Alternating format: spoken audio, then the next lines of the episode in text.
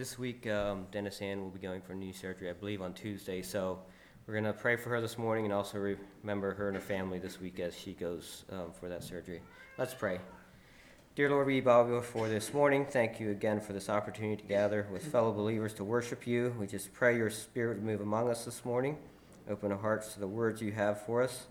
We just lift Dennis Ann up to you this morning. I just pray that you would be with her and her family and the doctors as they go through this surgery. I just pray you'd bring healing to her body. I also pray for uh, Janaea and Jaden and Cedar, also as they're in Rochester at the hospital. I just pray you continue to have your guiding hand in their lives. And thank you for the healing you have brought to Cedar, and I just pray you continue to do that.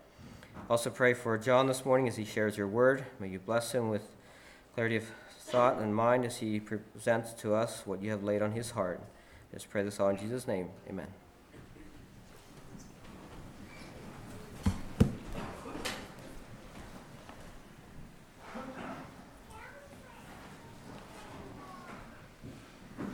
Good morning and welcome to everyone. I always enjoy the Christmas songs, and I thank those who chose them and also Ken for leading out in those. If we don't start soon, we're going to miss it for this year. So I think we could do all of December with Christmas songs. Children, I have a question for you, and I'm going to maybe aim this at children who are not yet in school. Uh, what special day is coming up in a couple weeks here?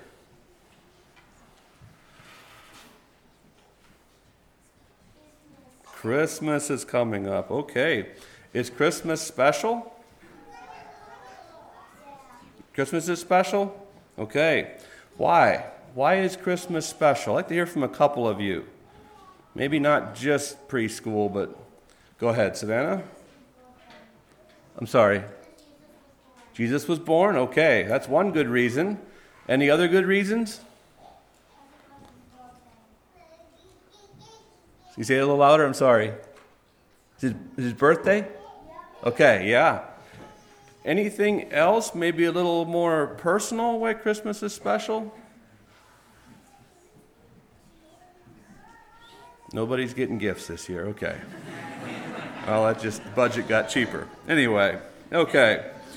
So I think I could ask you, children, would you like to skip Christmas this year? How about we just say, ah, no, no Christmas. We'll just go straight to winter. You want to skip Christmas? No, no one wants to skip Christmas. Okay. I think it would probably be safe to say that gifts aside, uh, most children look forward to Christmas possibly more than us adults do anymore. And I'm sure there's various reasons for that, but sometimes we adults maybe need a reminder. I printed off a picture here. Give me a second and I'll hang it up.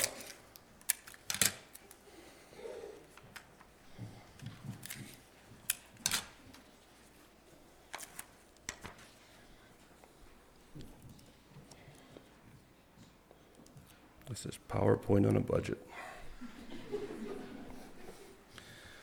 I'm sorry, it might be a little hard to see from the back, but it shows a little boy looking eagerly or hopefully at a manger scene. And I went to look for an image. I, I Googled eager child at Christmas, and those all got me images of Santa Claus or a Christmas tree full of gifts with lots of little eager children looking at them, but obviously that wasn't what I was looking for. And I changed to hopeful child at Christmas, and that got me this, which was what I was looking for. So, my objective this morning is twofold it's to see again the hope that one child brought to the world, and to remind us to look at Christmas through the hopeful eyes of a child. If you could see this, you would see that he has very hopeful eyes. As Ken said, my title this morning came from the last song that we sang. Um, we sang that. I chose that song last Sunday, and thinking of this, um, to us a child of hope is born. While that exact phrase does not appear in Scripture, Isaiah 9, uh, chapter 9, verse 6 says, For unto us a child is born, unto us a son is given.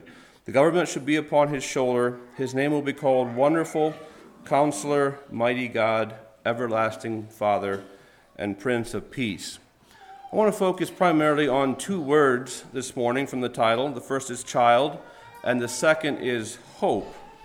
And I was kind of hoping to capture both of those in this picture this morning. I'm going to ask an obvious question for anyone. Um, how does life, mankind, us as humans, how do we continue from one generation to the next? Very simple. Children, thank you. Um, through children, through the miracle of birth. You obviously would not be here if you had not been born, nor would you be here if your parents had not been born. Every child that is born is a promise of a coming generation, a promise of a future, something, someone who will continue after we, you and I, are not here. Throughout the Bible, and especially in the Old Testament, children were looked at very much as a promise of the future.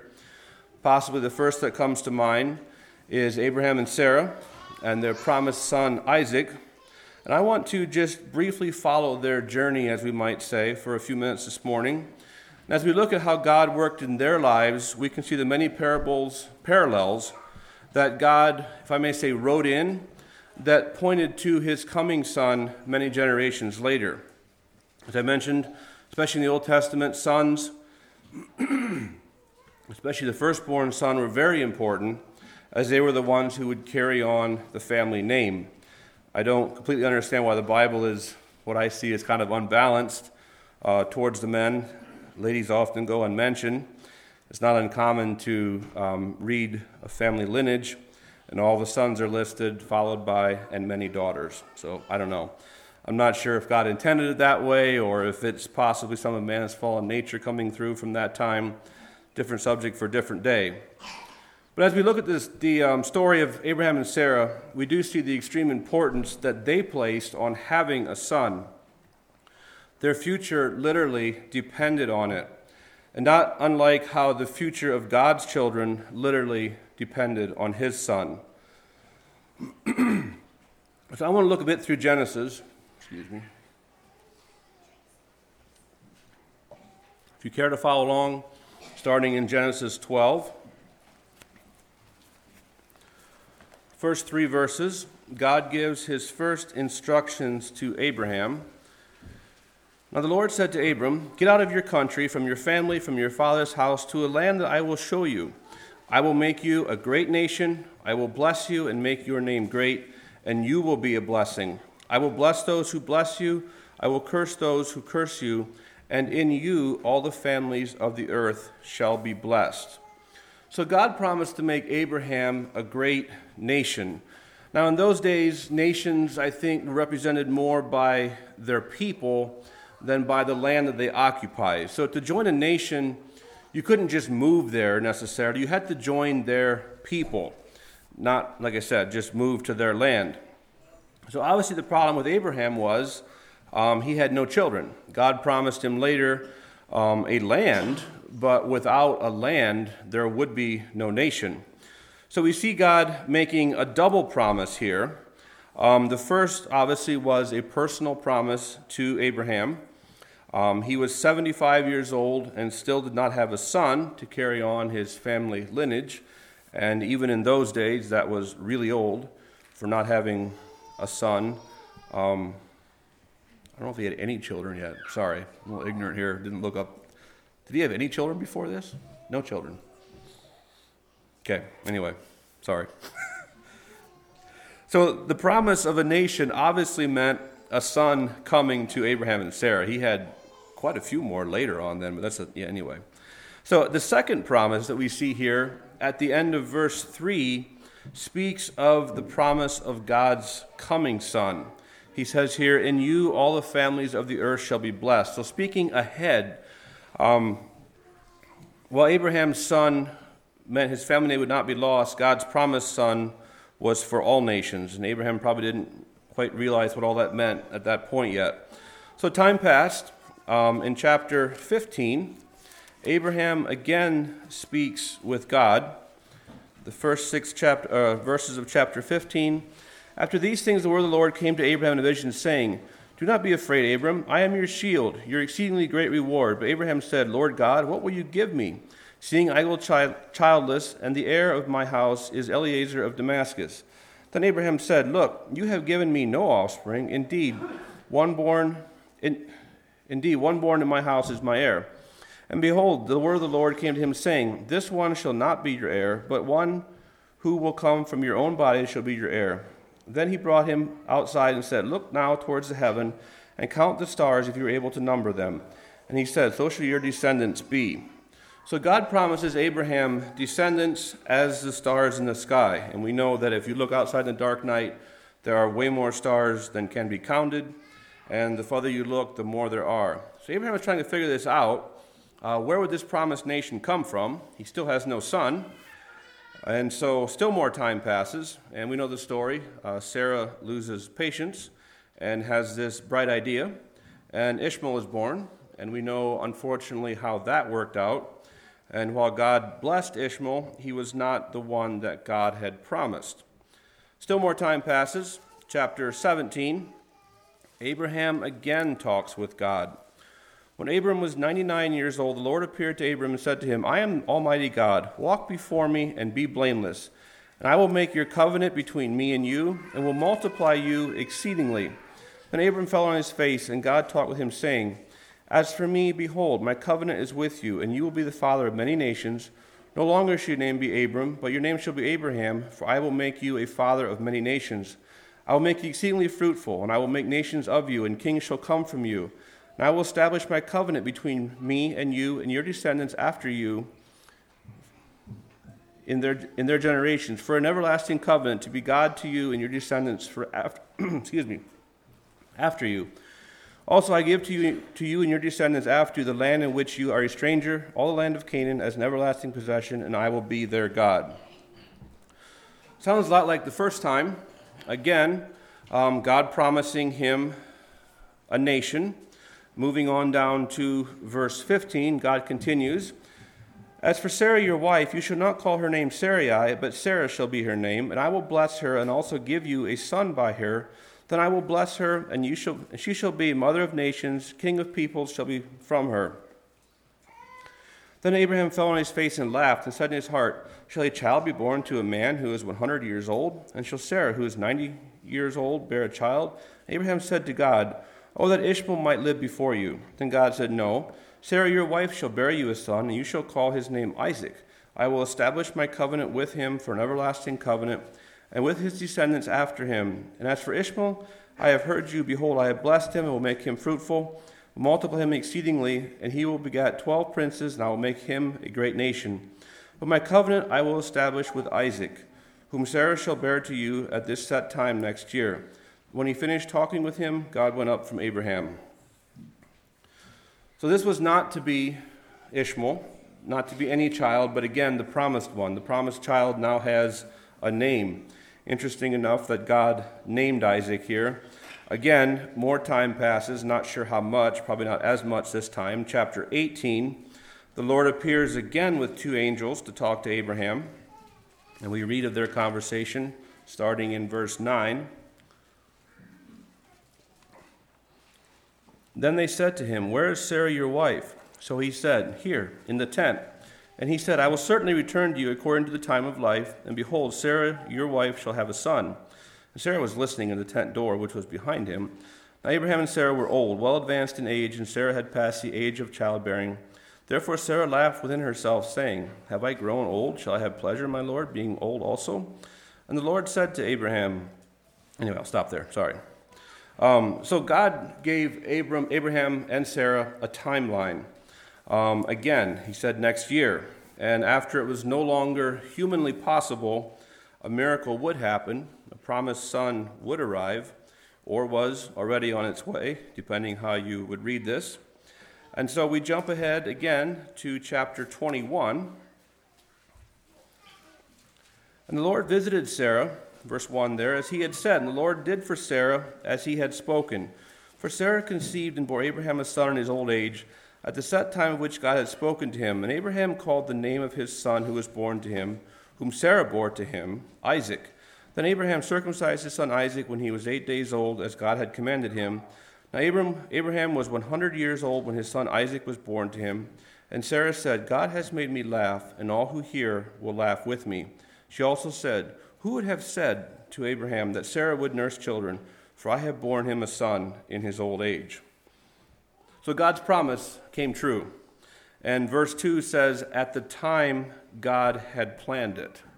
Now we know that was much later than Abraham and Sarah would have planned it. And if you do the math, about 25 years later, um, which to God I know is a very short time, which to Abraham and Sarah I assume was a very long time. Um, but after waiting for 25 years, the promised son had finally arrived, and we know that through, through Isaac, God continued his promise of a nation. Isaac's grandsons, through Jacob, became the 12 tribes of Israel. And with only a few generations, um, they did begin to number as the stars of the sky. But God's chosen people of the Old Testament there began with the miraculous birth of one child. We jump forward approximately 2,000 years to another child of promise.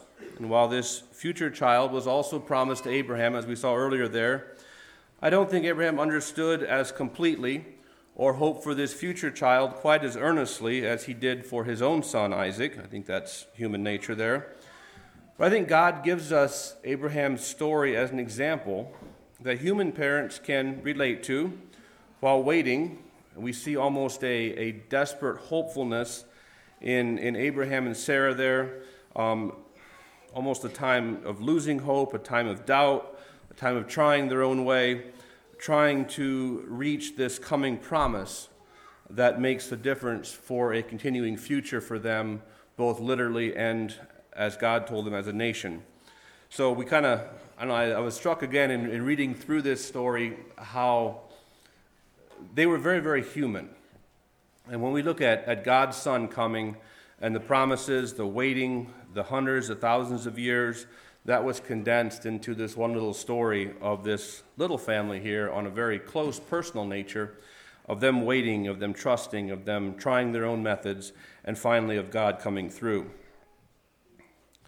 Isaiah 7, verse 14 says, Therefore the Lord himself will give you a sign. Behold, a virgin shall conceive and bear a son, and shall call his name Emmanuel.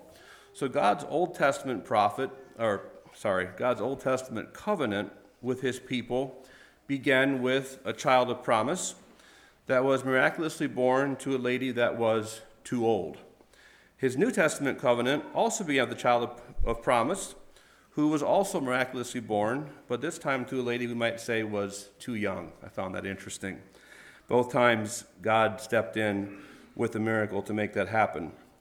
If you would, stand with me and let's read the story of that birth as it's found in Luke chapter 2. If you can say it from memory, that's fine as well.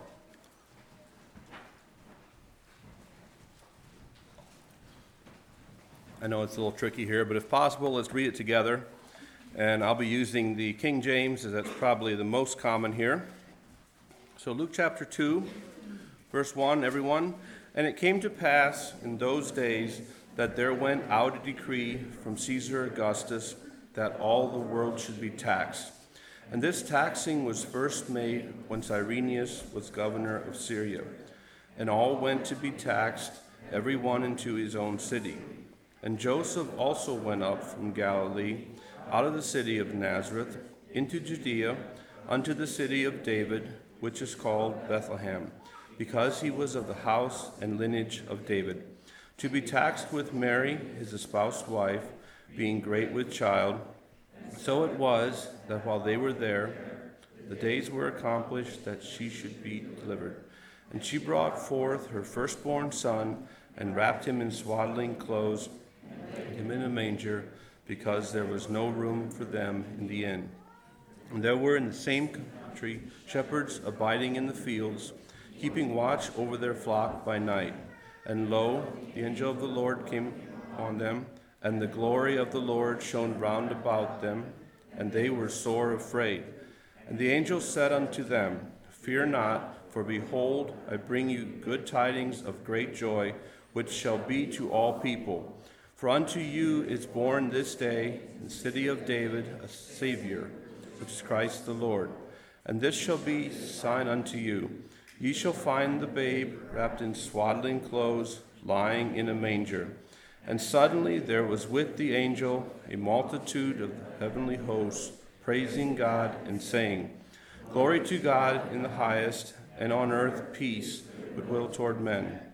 And it came to pass, as the angels were going away from them to heaven, the shepherds said one to another, Let us go now unto Bethlehem, and see this thing which is come to pass, which the Lord hath made known unto us.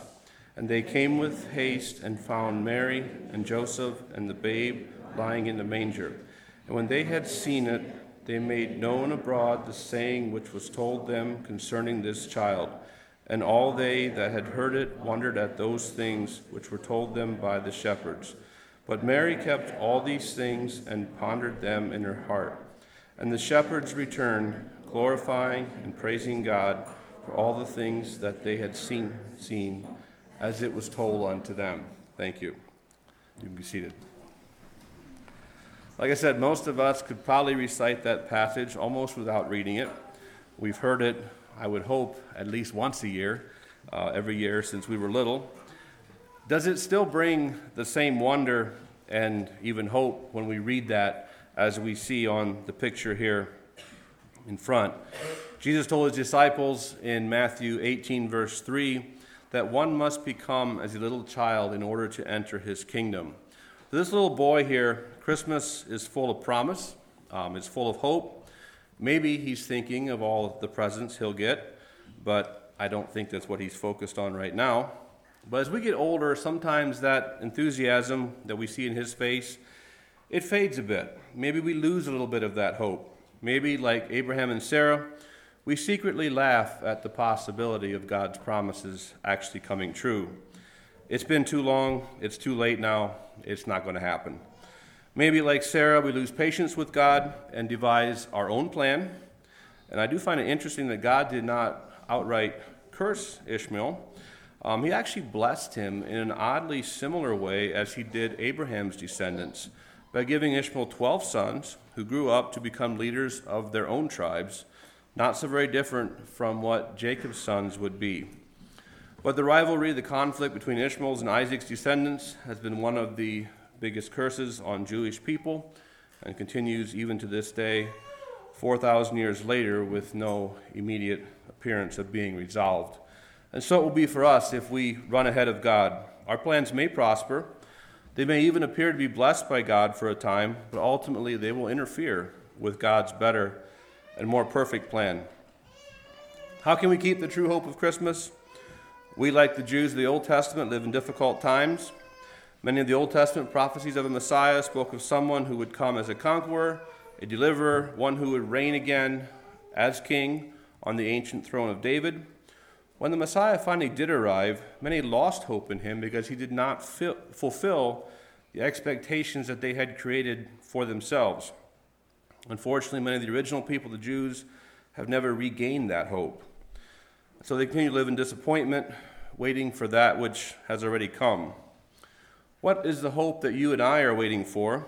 Is it immediate deliverance from our current situation? Is it that all the wrongs and social injustices around us would be made right?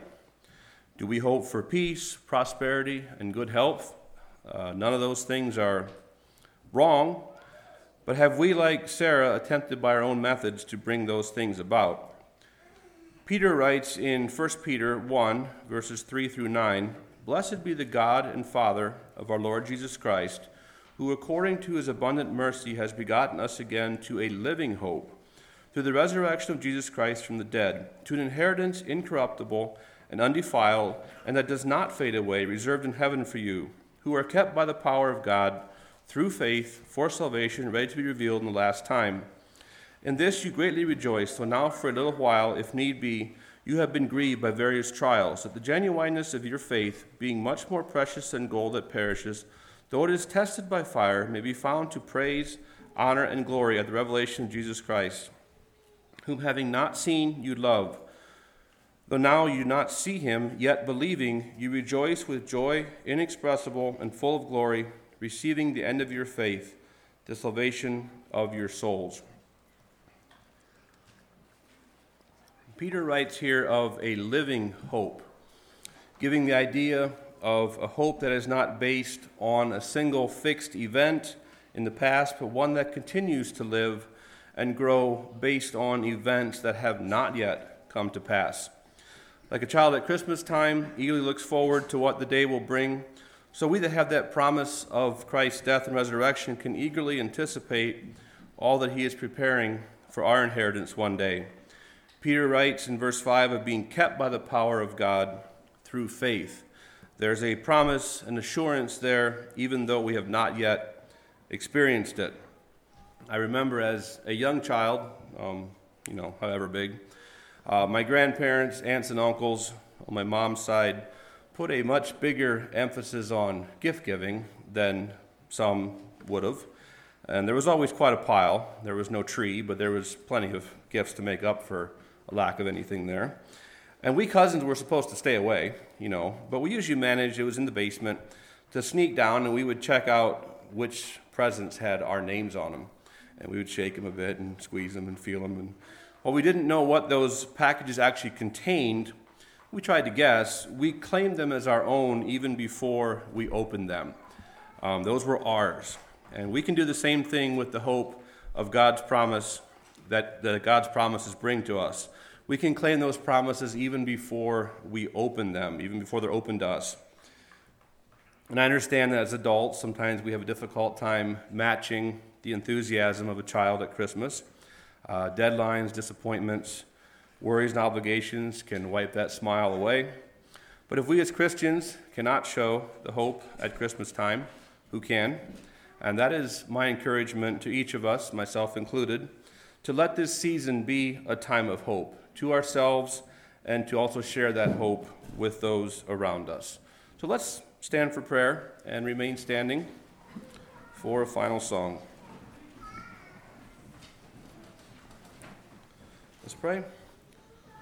Father in heaven, thank you for this season again of Christmas, a time when we celebrate not only your Son coming to earth as a baby, but also the promise of his return one day.